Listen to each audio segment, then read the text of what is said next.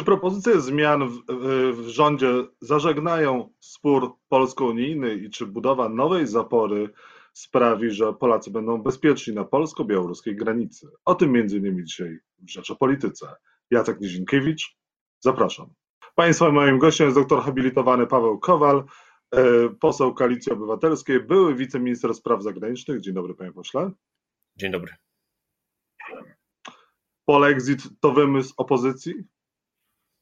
Polexit to stan, w którym się w pewnym sensie znajdujemy, dlatego że rząd kolejnymi ruchami politycznymi, wrogimi wobec instytucji europejskich, stara się je zniechęcić do nas e, jako państwa. Zresztą wyraźnie to powiedział e, w ostatnim wywiadzie były minister spraw zagranicznych tego rządu, że dzisiaj jest taka sytuacja, że nas już nikt nie lubi, ale także kroki prawne do tego prowadzą. Zwróćmy uwagę na to, co się dzieje, jeśli chodzi o sądownictwo, jeśli chodzi o orzeczenia Trybunału Konstytucyjnego. To wszystko są kroki, kroczki, ale zmierzające w tym kierunku, by, byśmy nie czuli się już takim pewnym ogniwem Zachodu, pewnym ogniwem Unii Europejskiej. No ale dlaczego ten pol exit miałby stać się faktem? Jaka jest alternatywa dla y, Polski, jeżeli nie Unia Europejska? Dzisiaj takiej alternatywy nie ma i my to bardzo dobrze wiemy. Natomiast dla rządu kluczem nie jest to, żeby Polsce było dobrze, tylko żeby rządowi było dobrze i partii, y, która tworzy rząd, było dobrze. I to w gruncie rzeczy do tego się sprowadza, bo każda z tych spraw, o których rozmawiamy, da się opisać w taki sposób. Oni robią to, co dla nich dobre, co dobre dla ich partii, co dobre dla ich rządu, natomiast nie zwracają uwagi na, strategi- uwagi na strategiczne interesy państwa i w związku z tym jako wroga traktują instytucje europejskie. No weźmy na przykładzie sądów, czyli to jest tak, interes ludzi polega na tym, żeby mieli możliwość dochodzenia sprawiedliwości, prawda? Czyli żeby mogli się zwracać do sądów europejskich, żeby mm, jeżeli coś im się stanie w innym państwie, na przykład, e, nie wiem, e, w czasie wakacji albo w przypadku przedsiębiorcy jakieś kłopoty prawne, żeby mieli mniej więcej ten sam standard sądownictwa w całej Unii Europejskiej. To jest interes ludzi, interes obywateli. Interes rządu kompletnie inny. Interes rządu polega na tym, żeby mieć nad wszystkim kontrolę. No i kto stoi na przeszkodzie? Na przeszkodzie stoją instytucje unijne. W gruncie rzeczy w każdym e, z tych przypadków, o których pewnie będziemy rozmawiali, czy o których ostatnio głośno chodzi o to samo. No, pan był w rządzie Prawa i Sprawiedliwości wiceministrem spraw zagranicznych, w rządzie, który y, y, z prezydentem y, Lechem Kaczyńskim zgodził się na unijne warunki w traktacie lizbońskim. Co się mogło zmienić w Prawie i Sprawiedliwości i czy Jarosław Kaczyński był zawsze tak eurosceptyczny? no to jednak było dość dawno temu, także tam się, jak widać, bardzo dużo zmieniło. Ja zwracam uwagę na taki jeden aspekt, że tamten rząd w latach 2005-2007 to był rząd, który bardzo dbał o relacje z Komisją Europejską, no bo wszyscy rozumieli, że dla państw średnich, małych nie ma lepszego wyjścia niż silna Komisja Europejska. Przypominamy sobie Jakie dobre były relacje e, premiera Kaczyńskiego z e, przewodniczącym Barozo, prezydenta Kaczyńskiego z przewodniczącym Barozo, jak zabiegał o te relacje, dlatego że zdawał sobie sprawę, że to jest e, gwarancja, taka solidna polityczna gwarancja, żeby w pewnych przynajmniej aspektach ograniczać rozpychanie się dużych państw jak Francja czy Niemcy, na przykład w sprawach energetycznych. Co mamy dzisiaj? Kompletnie odwrotną politykę, czyli atakowanie komisji na każdym kroku. Powiem tak, ja rozumiem, że ktoś robi sobie spory polityczne na poziomie Rady Europejskiej, już szczególnie parlamentu, Parlamencie Europejskim. Proszę bardzo. Parlament Europejski służy właśnie do tego, żeby się trochę tak poprodukować politycznie, ale walka z Komisją Europejską czy z Trybunałem Sprawiedliwości, które właśnie zostały wymyślone po to, żeby zabezpieczać interesy państw mniejszych, a szczególnie państw średnich, takich państw z aspiracjami jak Polska, to jest kompletnie wbrew polskiej racji stanu. Jeżeli chodzi o te plany, które zapowiedział Jarosław Kaczyński o zmianę organizacji sądów i też likwidację Izby Dyscyplinarnej, to są y, rzeczywiście kroki i wyjście naprzeciw y, i zażegnanie tego sporu?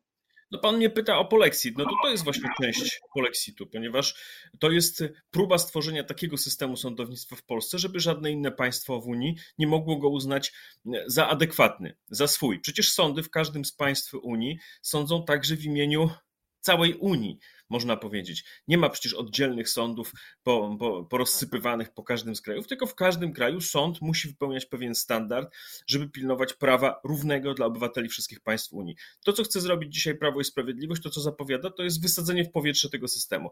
No i ktoś mnie pyta, czy to jest polexit? Tak, to jest polexit, bo polexit nie wygląda w taki sposób, że ktoś wywiesi flagę. Gdyby oni wywiesili flagę z napisem polexit, wiadomo, żeby to nie przeszło, bo Polacy nie są za wyjściem z Unii Europejskiej, więc muszą to robić podstępnie. To jest absolutnie jasne, logiczne. TSUE powinno się cofnąć czy jed, i, wypła- i doprowadzić do tego, że te pieniądze będą wypłacone dla Polski, czy jednak nie ustępować ani o milimetr? To nie jest kwestia, żebym ja tutaj doradzał CUE. CUE powinno wykonywać to, to, co do niego, to, co do tego sądu należy na gruncie prawa europejskiego i od sądu tego oczekuje, a od polityków oczekuje politycznego działania. Polityczne działanie w przypadku polskiego rządu to cofnąć się i doprowadzić do takiej sytuacji, żeby polskie sądy działały w zgodzie z unijnym prawem, bo to jest zgodne z interesem Polaków, mówię o obywatelach, a nie o elicie władzy, i to pozwoli uniknąć kolejnych konfliktów z Komisją Europejską. Nie ma co dyskutować o tym, co ma zrobić CUE. CUE ma wypełniać traktaty po prostu. Dlaczego Unia Europejska nie partycypuje przy budowie zapory? No to ja powinienem zadawać to pytanie każdego dnia, może nie panu, ale e, przedstawicielom obozu władzy, bo tych pytań jest więcej. Dlaczego, jeżeli jest tak źle, wcześniej nie proponowano stanu wyjątkowego? Dlaczego, jeśli wszystko jest ok na granicy, nie są do, dopuszczeni tam dziennikarze? E, dlaczego zawczasu nie wprowadzono tam przedstawicieli Frontexu? Dlaczego nie używa się wiedzy i doświadczenia przedstawicieli Frontexu, którym, którzy mają bardzo dobre doświadczenie w ochronie granicy unijnej w różnych warunkach? No i tak moglibyśmy te pytania mnożyć przez cały ten program. Także tu prostej odpowiedzi nie ma. Albo jest. Prosta odpowiedź polega na tym, że rząd ma coś do ukrycia i w ten sposób e, ukrywa swoją nieudolność, ukrywa swój, swój brak profesjonalizmu, ukrywa to, że przez ostatnie 6 lat nie zabezpieczono dobrze granicy, chociaż przecież polityka Łukaszenki nie jest jakąś nowością. Bo trochę się wszyscy teraz tak zachowują, jakby Łukaszenka był jeszcze niedawno całkiem fajnym sąsiadem, z którym się super wszystko załatwia, a teraz nagle dowiedzieliśmy się, że z nim mogą być kłopoty. No to jest przecież niepoważne. No ale jeżeli chodzi o to ma pan poczucie, że ona rzeczywiście obroni Polaków, no i przyjmijmy, to jest też e, granica unijna. Ja nie chcę wchodzić, nie chcę wchodzić w takie czysto techniczne zagadnienia, które są, które właśnie, na których się właśnie znają przedstawiciele Frontexu. Wiem, że granice można bronić środkami elektronicznymi, które są dzisiaj bardzo efektywne. Wiem, że w niektórych sytuacjach faktycznie można stosować także i trzeba stosować także mm, e, fizyczną barierę, bo nie wszędzie się da, da, da zastosować efektywnie mm, inne środki. Wiem, że powinna być zmodernizowana, dofinansowana i, e, za, i zaopiekowana, że tak powiem, Straż Graniczna i wiem, że te wszystkie elementy nie były w ostatnich latach dopilnowane, a teraz rząd próbuje udawać, że coś robi i sprawiać wrażenie, jak gdyby oni bardzo chcieli, a ktoś im w tym przeszkadzał. To ja się pytam, gdzie oni byli wcześniej, skoro się okazuje, że tysiące ludzi przeszły przez Polskę, jednak tych mm, nielegalnych migrantów i jest tutaj pewien problem. Problem jest zasadniczy, dlatego że my faktycznie bronimy granicy unijnej. Jeżeli ktoś uważa, że może się tym bawić, to się może naprawdę grubo pomylić, dlatego że przecież nasi sojusznicy patrzą na to, czy my jesteśmy efektywni, czy nie. Nikt w Niemczech, czy we Francji, czy w Holandii nie chce mieć dziurawej granicy mm, e, tam, gdzie Polska granicy, graniczy z, z Białorusią. A deal jest prosty. My bronimy granicy unijnej, za to mamy wjazd do wszystkich państw w Unii Europejskiej. Dlatego mm, znaczy dziwi, mnie, dziwi mnie to, że Prawo i Sprawiedliwość tak lekceważy ten problem i nawet nawet żeby sobie chronić tyłek, nie są w stanie zaprosić poważnych ekspertów Frontexu, żeby oni się przyglądali, co się dzieje i żeby w razie czego, jeśli nastąpiłaby eskalacja ze strony, e, ze strony e, Łukaszenki, żeby mieć no, takie alibi, że już jesteśmy gotowi na to, żeby wezwać, wezwać w większej skali pomoc naszych sojuszników w obronie tej granicy. Myśli pan, że ta zapora powstanie, czy to są jednak środki, które mogą wzmocnić Prawo i Sprawiedliwość przed wyborami? My mamy swoje doświadczenie. Mówię my, nie tylko opozycja, ale Polacy, bo Polacy przecież patrzyli, co się działo ze środkami przy pandemii.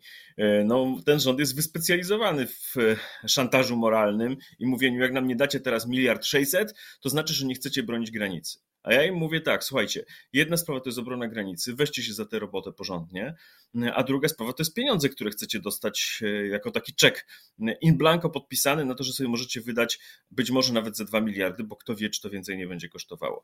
Dlatego ja byłem za tym, żeby nie popierać tego w Sejmie, nie dawać im już niczego in blanco, nie ulegać szantażom moralnym obozu władzy, dlatego że oni pokazali, że nie są w stanie nawet w obliczu poważnej tragedii, jaką, jaką był COVID, zachowywać się poważnie. No do dzisiaj przecież nie rozliczyli kwestii respiratorów czy maseczek. Także my ich bardzo dobrze znamy, wiemy jacy oni są i wiemy też, że są nieefektywni. Tu dochodzimy do sedna pana pytania, bo oni na koniec także nie wybudują tego muru. Dlatego, że oni jeszcze nie wiedzą, co mają budować. To było jasne w ubiegłym tygodniu podczas posiedzenia komisji. To nie jest tak, że oni coś trzymają w tajemnicy. Oni naprawdę nie wiedzą, jak to ma wyglądać od strony technicznej, nawet w ogólnych zarysach. Nie mówię już o szczegółach. Więc oni niczego na szybko nie zbudują. Oni powinni się skupić na tym, żeby teraz chronić granice. Mhm. Jeżeli chodzi o wypowiedzi Jarosława Kaczyńskiego dotyczące e, rekonstrukcji rządu, rekonstrukcja ma nie, wcale nie objąć ministra Michała Dworczyka, chociaż Jarosław Kaczyński nie podważa autentyczności tych maili, e, które minister Dworczyk wymieniał również z premierem Mateuszem Morawieckim. Można powiedzieć, że pośrednio potwierdza autentyczność tych maili.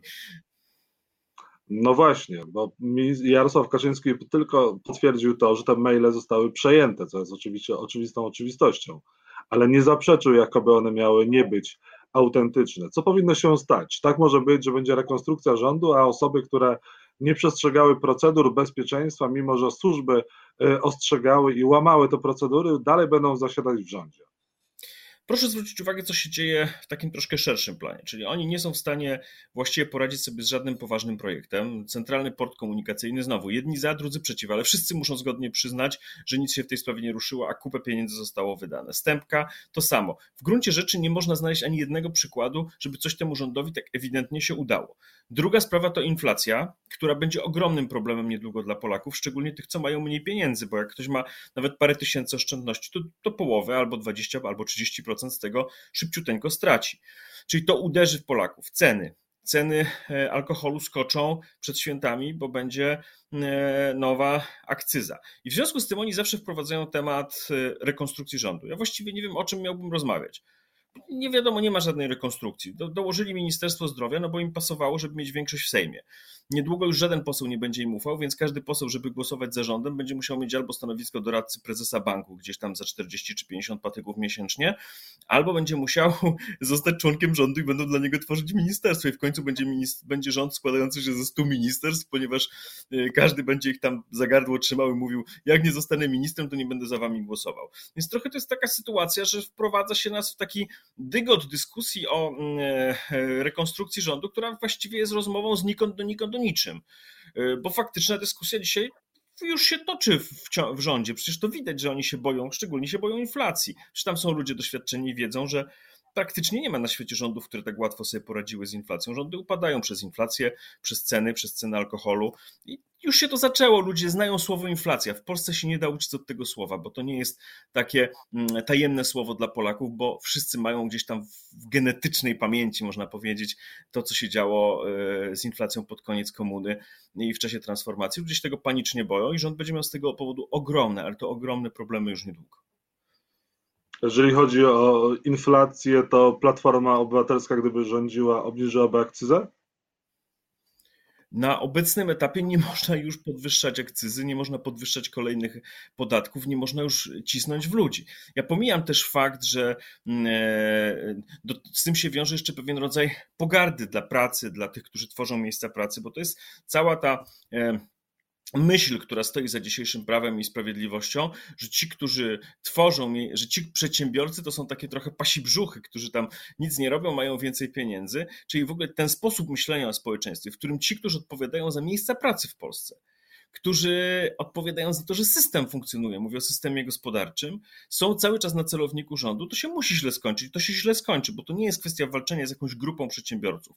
To jest kwestia uderzania w cały świat pracy to jest kwestia uderzenia w gruncie rzeczy w każdego obywatela, a instrumentem do tego strzelania e, w nas wszystkich, w tych, którzy więcej pracują, którzy chcą coś osiągnąć, e, tych, którzy jadą o tej siódmej, ósmej do roboty, no są podatki, akcyza, mm, inflacja i w dużym stopniu rząd ponosi za to winę. Ja nigdy nie mówię, że w 100%, bo oczywiście są jakieś trendy i tak dalej, ale jeśli chodzi o akcyzę, w 100% na przykład. Tutaj rząd ma pełną kontrolę nad tym.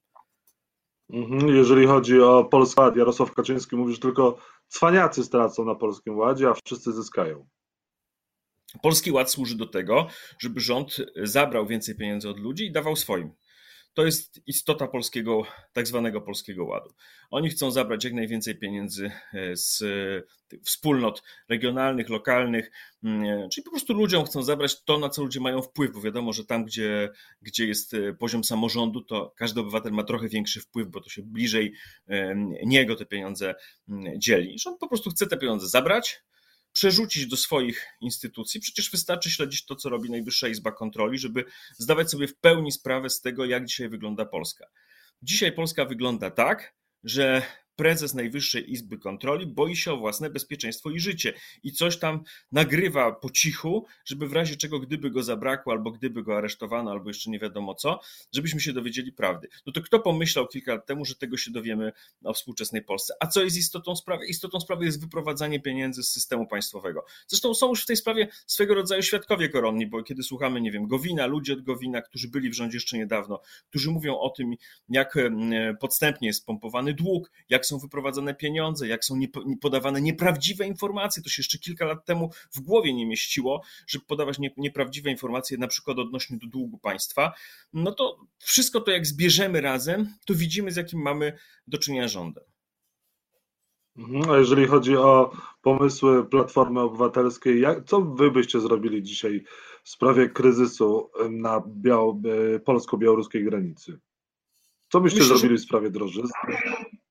Wie pan, jeśli chodzi o kryzys na e, granicy, nie ma co się oszukiwać, nie ma co też e, uciekać od podstawowej prawdy. Podstawa prawda jest taka, że to jest podstęp Łukaszenki, a tak naprawdę jest to część polityki Putina. Łukaszenka dzisiaj nie mógłby prowadzić tej polityki bez Putina. To, co trzeba zrobić natychmiast, to doprowadzić do jawności, czyli zbudować zaufanie do instytucji państwa, nie tylko w gronie wyborców Prawa i Sprawiedliwości, ale szeroko, czyli wpuścić dziennikarzy.